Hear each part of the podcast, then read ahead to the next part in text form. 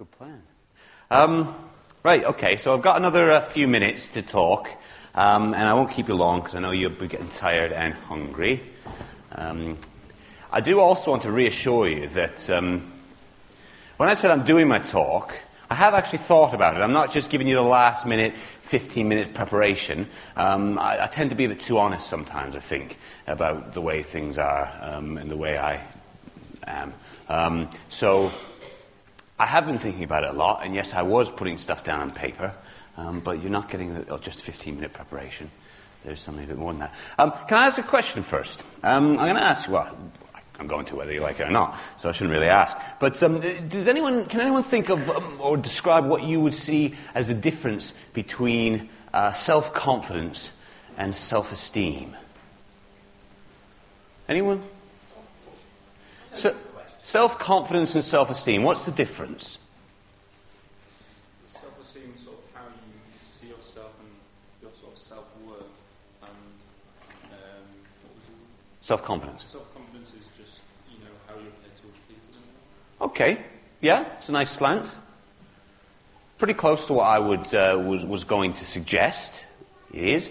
Um, what I would suggest is that self confidence is about what you do.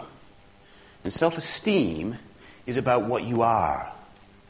Okay, they're two different things. Self confidence means that you think you're pretty good at something, at doing something.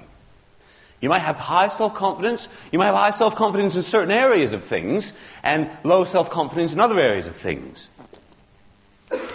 I would have reasonable self confidence, for instance, to I don't know, sketch a picture because I'm fairly artistic and I, I, I, think I do a reasonable job and I'm reasonably confident in that. I wouldn't, however, be self confident in playing the piano because I know I'm not good at playing the piano. But self esteem is about who I am and who you are. And they don't necessarily tie up because I know that I'm not good at self at playing the piano, and therefore I don't have very much self confidence when it comes to sitting up there and playing in front of you, does not change in my mind my self worth. And what's your name again, sorry? Daniel. Daniel. That's what Daniel says, self worth. It doesn't mean that I think I'm a worse person. I just realized we've got two Daniels and two Nathans sitting side by side, haven't we? Sorry? That's not an accident. Fair enough. Thank you. Um, I won't, I'll ask you about that later. And I think that this bit that we talked about in the first session about our relationship with God can, if we let it, if we develop that relationship, can help us to get a self esteem that really is unshakable. Okay? Your self-confidence? No, maybe not. You, some of you might feel uncomfortable coming up here. You might feel a bit embarrassed when I ask questions. Some of you might feel a bit embarrassed about talking. That's your self-confidence.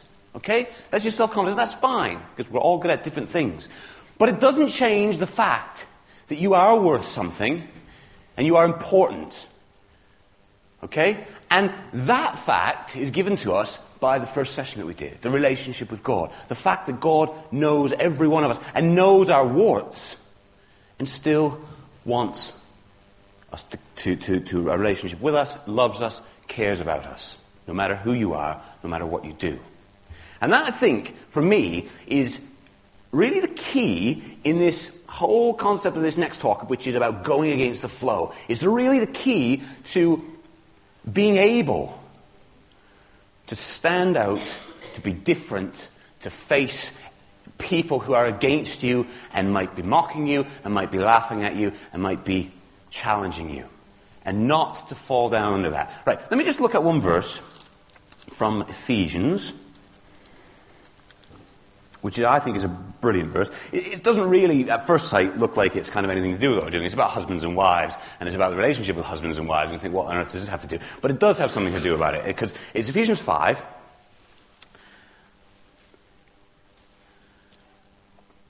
and verse 25.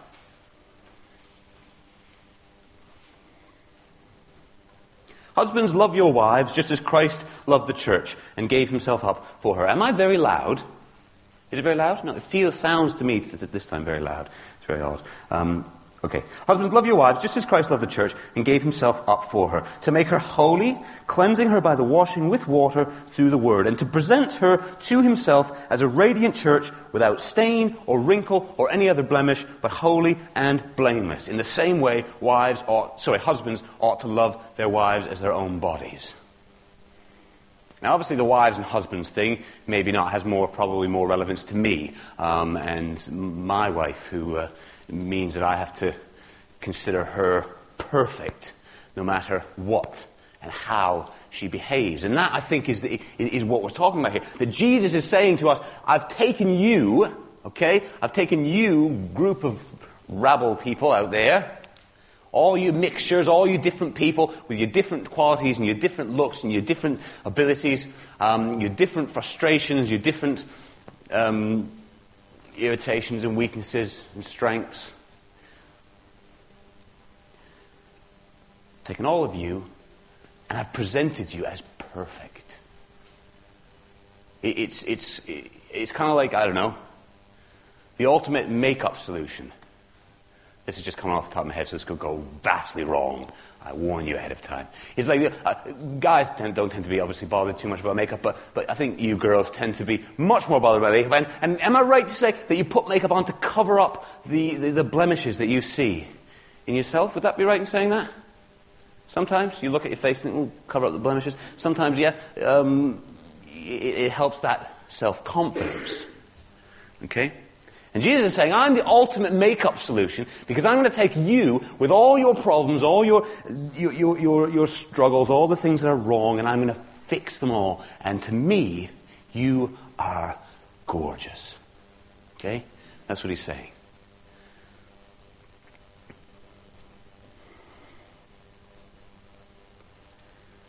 A few chapters earlier, in Ephesians 2,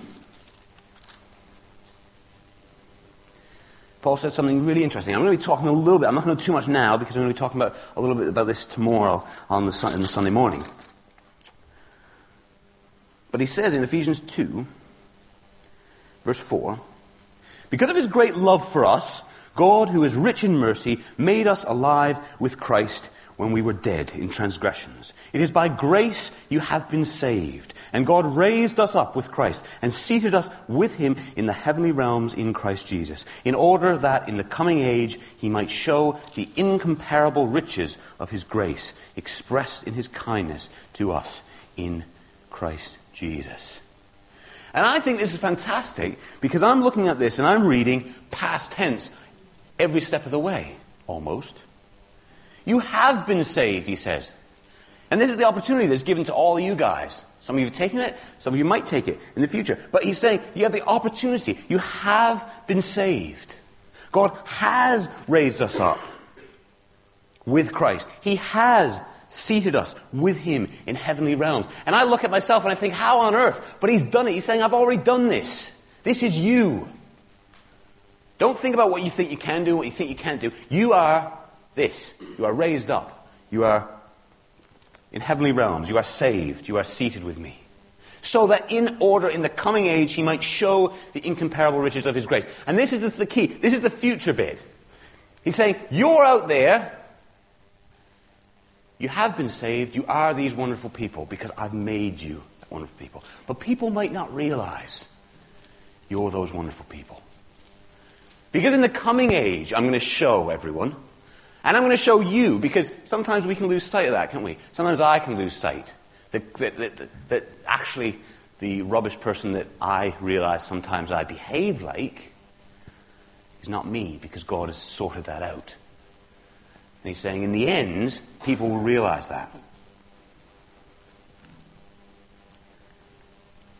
And so that means, hopefully, if we can think about that, and this is part of going back to this meditation, this, this thinking about God, this spending time in the relationship, um, if we can think about that and get that really into our hearts, we can get to a stage, I think, where we don't care what other people think of us. And that is I, what I think, where I think, in a sense, we want to be. There's a little bit of a little bit of warning there. We do need to care in the sense that if we hurt people, we need to care about them. But that's not about caring what they think of us. That's not caring about whether they think we're attractive, whether they think we're. I'm going to be very old and um, I, the only thing I think of is cool, but I know people don't use cool these days. I don't know what sick these days. Kids, all the kids in my ho- ice hockey team, they use sick all the time. I think those those gloves are sick. And I'm saying, well, is that good or is that bad? But for them, that's good. I don't know if you guys do that, but again, it's showing my age. I, I it's the way I am, so I don't care. Um, right, where was I? I've gone off track. See, terribly bad when I do that. Um, So we get to the point where we don't care about what other people think because what matters is what God's made us. And that's about having that relationship. We've got to have that relationship because otherwise, that relationship is not going to be important enough to us. Let's just look at um, Paul, what he says in 1 Thessalonians. I thought this was going to be a short one, but I always babble on. Uh, 1 Thessalonians 2, verse 4. It's towards the end of verse 4. He said, We are not trying to please men, but God who tests our hearts. You know we did never use flattery, nor did we put a mask to cover up greed. God is our witness. We were not looking for praise from men, not from you or anybody else. What Paul's saying is, is I don't care what you think, what men think, whether they think I'm great, whether they think I'm not great. I don't care. Because he cares about Christ. As apostles of Christ, we could have been a burden to you, but we were gentle among you, like a mother caring for her little children. We loved you so much that we were delighted not to share with you, to share with you not only the gospel of God, but our lives as well, because you had become so dear to us. Because there's something more important. Because Christ, His love, and the love He was showing is more important. Right. And, and, and for, for Paul, there was huge amount. He, he, it, it changed his life. When you talk about going against the flow, okay, Paul's one to look at. Going against the flow. It caused him to be beaten. It caused him to be stoned. It caused him to be shipwrecked. It caused him to be all sorts of stuff. He goes through a whole list in 2 Corinthians 11. I'm not going to go through it because we haven't got time. And we can look at that, and you might look at that, and I can look at that, and I think, wow. I don't think I could do that for God. I think if I was faced with being flogged, given 40 lashes minus one, which incidentally they did because if they kept lashing them more, they probably might have died. I don't know if I could do that. And so, where am I in all this?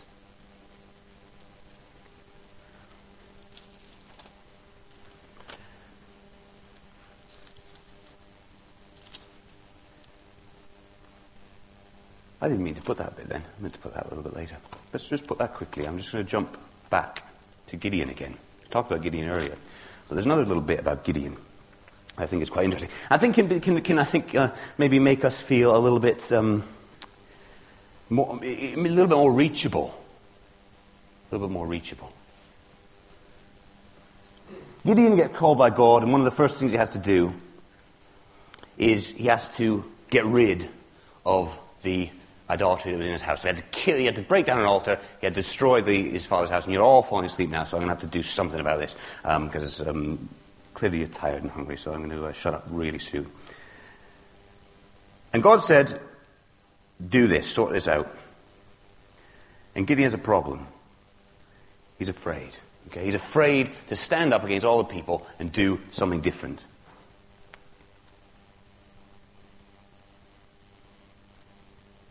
But he does. And he does this in verse 27. It says, So Gideon took ten of his servants and did as the Lord told him. But because he was afraid of his family and the men of the town, he did it at night rather in the daytime.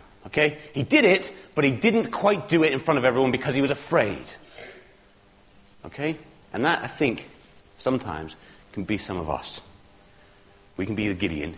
Sometimes we don't do it at all. We can be a Gideon, maybe not a Paul.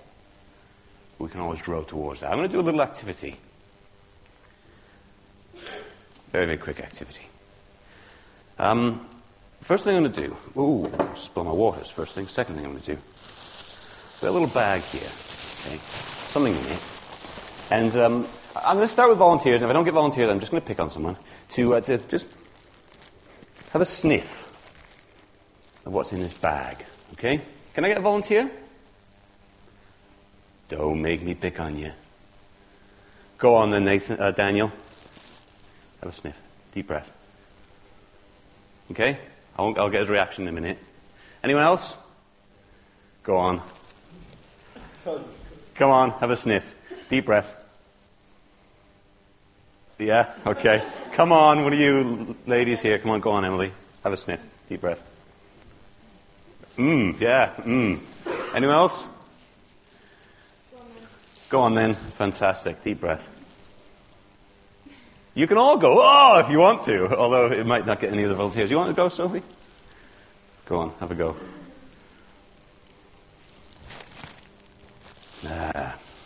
What do you reckon? Sweat. Sweat. Fantastic. Good thought. And have another sniff. This is, you'll know what this is. Have a sniff of that. That's better. Yeah, cleanse your nose. Here you go. No, none of you who didn't sniff the first one are going to get a sniff of this one. If you're chickened out on this, that one, you're not going to. Uh, but you want a sniff of that one? That'll cleanse your nose. Go on. I can't remember who else uh, had a sniff. You had a whiff, didn't you? Is that a bit better? Take the fragrance out of your nostril for the previous. Right. I like that one better as well.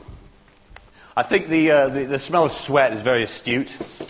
Um, this is a, uh, an ice hockey glove for my uh, son, and he does sweat and, uh, when he plays hockey. Did you have a, you a sniff? You're not getting that one. Um, and, and, so, yeah, the first one is a, a, smell of sweaty hockey kit, and the second is obviously the smell of oranges. So, what's the, my point? What, what, am, what, am I, what is he going on about?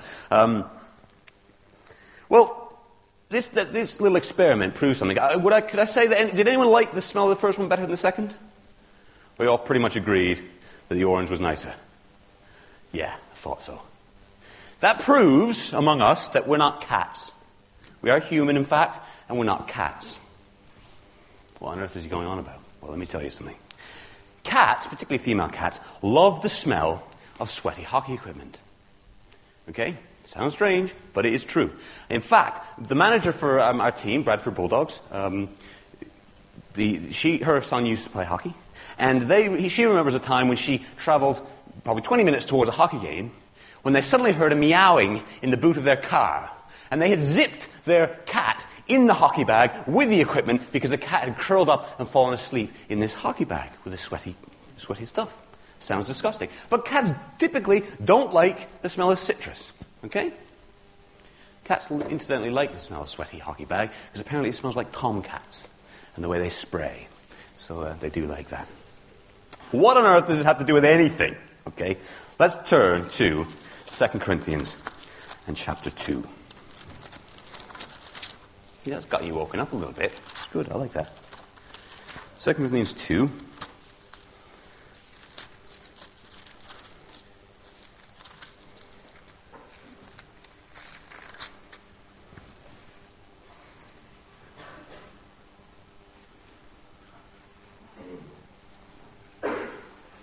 Verse 14. He says, Thanks be to God who always leads us in triumphal procession in Christ, and through us spreads everywhere the fragrance of the knowledge of Him.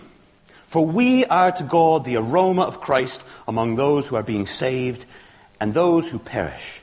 To the one we are the smell of death, and to the other the fragrance of life. Okay? To one with the smell of death, and to the other with fragrance of life. Guys, remember something. You will always have a smell. Okay? You will always have a smell, no matter what you do and how you live. Politicians try not to have a smell, don't they? They try to go about and they try to satisfy everyone. They try to get everyone to like them. And what happens? What happens? Do we like politicians? No. No, we don't.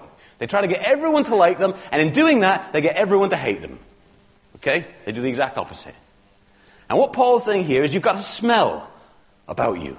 And you have a choice who you want to smell nice to. Because you're not going to smell nice to everyone. You can choose to be the fragrance of life, or you can choose to be the smell of death. You can choose to be a fragrance that's pleasing to some people, not pleasing to others. In fact, what he's saying here is that to some people they'll smell good things of you, and some people will smell bad things. It's the way it is. Okay? So all you've got to do is decide who you want to smell good to. Do you want to smell good to God? Do you want to smell good to those people who are trying to have a relationship with God? I hope all of us here. Or do we want to go out among our friends who don't care about God? And do we want to smell nice to them? Because if you want to smell nice to them, you're not going to smell nice to people who are trying to serve God. And if you want to smell nice to God, you're not going to smell nice to those who don't care about God.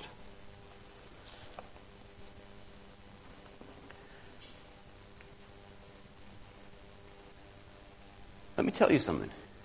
It does get easier.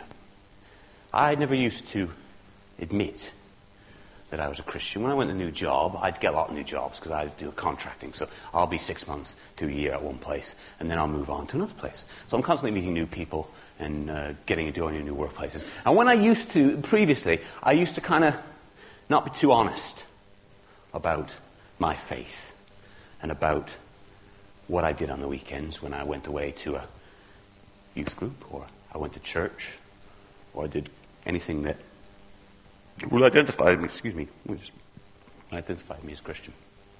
Wasn't too honest. And then I decided I don't care. I got to that point where I just don't care. And I thought, I'm going to do this.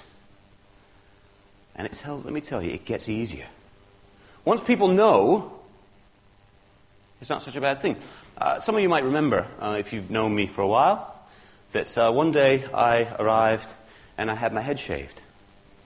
I won't go into details too much, um, just to say that I did a semi-Nazarite vow, but that's, you can all look at that, number six, write it down if you want to know anything more about it, have a read. I had my head shaved, and this was like proper shave, wet razor, okay? I looked like um, I was ill. I really did.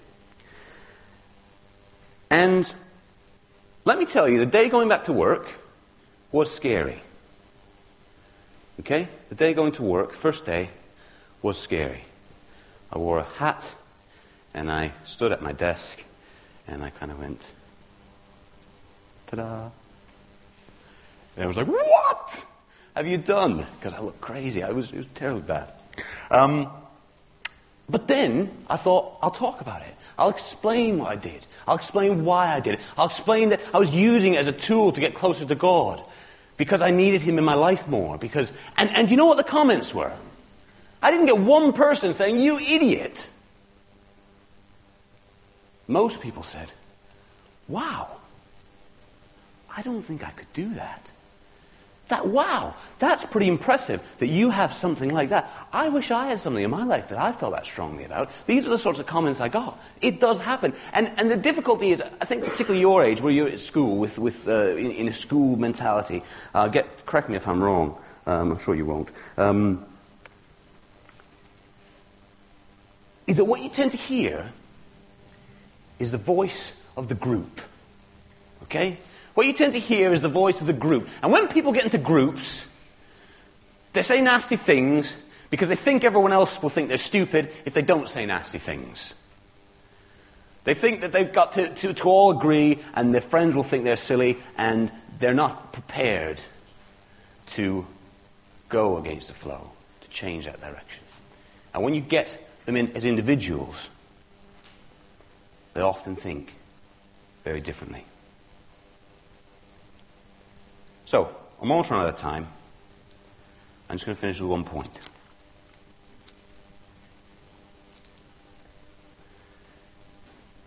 We listened to, I think you guys chose the Jessie J uh, theme. Who are you? To um, be sort of the theme music, I guess, to this weekend, which is good. Jessie J, I guess, would be someone that has kind of made it, isn't she? There's probably millions, certainly thousands of young people out there who are trying to make music, who are trying to be the next big hit, who are trying to get in the charts, to get a number one, to go to the top. And we don't have very many that do. And the ones that do are the ones that put in the effort.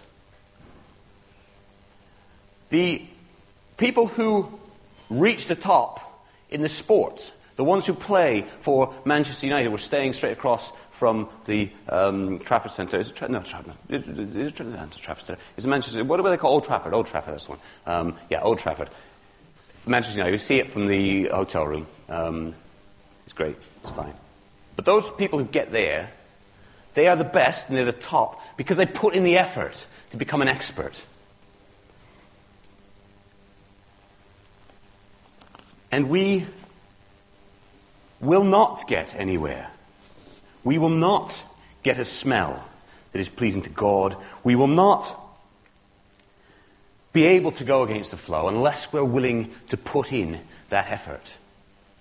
And once you put in that effort, and once you become accomplished, it takes, what, 10,000 hours, they reckon, of doing something to become accomplished at it. But people who are accomplished, people who are at the top, can say, wow, that was worth it. Wow, the effort was worth putting in. And I guess that's it for me now, but it's just to encourage you to put in the effort for something like going against the flow, like having a relationship with God, like being someone that He's looking for, will, in the end, be worth the effort. And it takes faith to see that. And it takes faith to realize that in the end, God will show the whole world that we were right and that what we did was worth it. So that's it for me. Um, I get to shut up now and enjoy the rest of the day. And uh, thank you very much for all your attention and participation in the activities. Thank you, guys.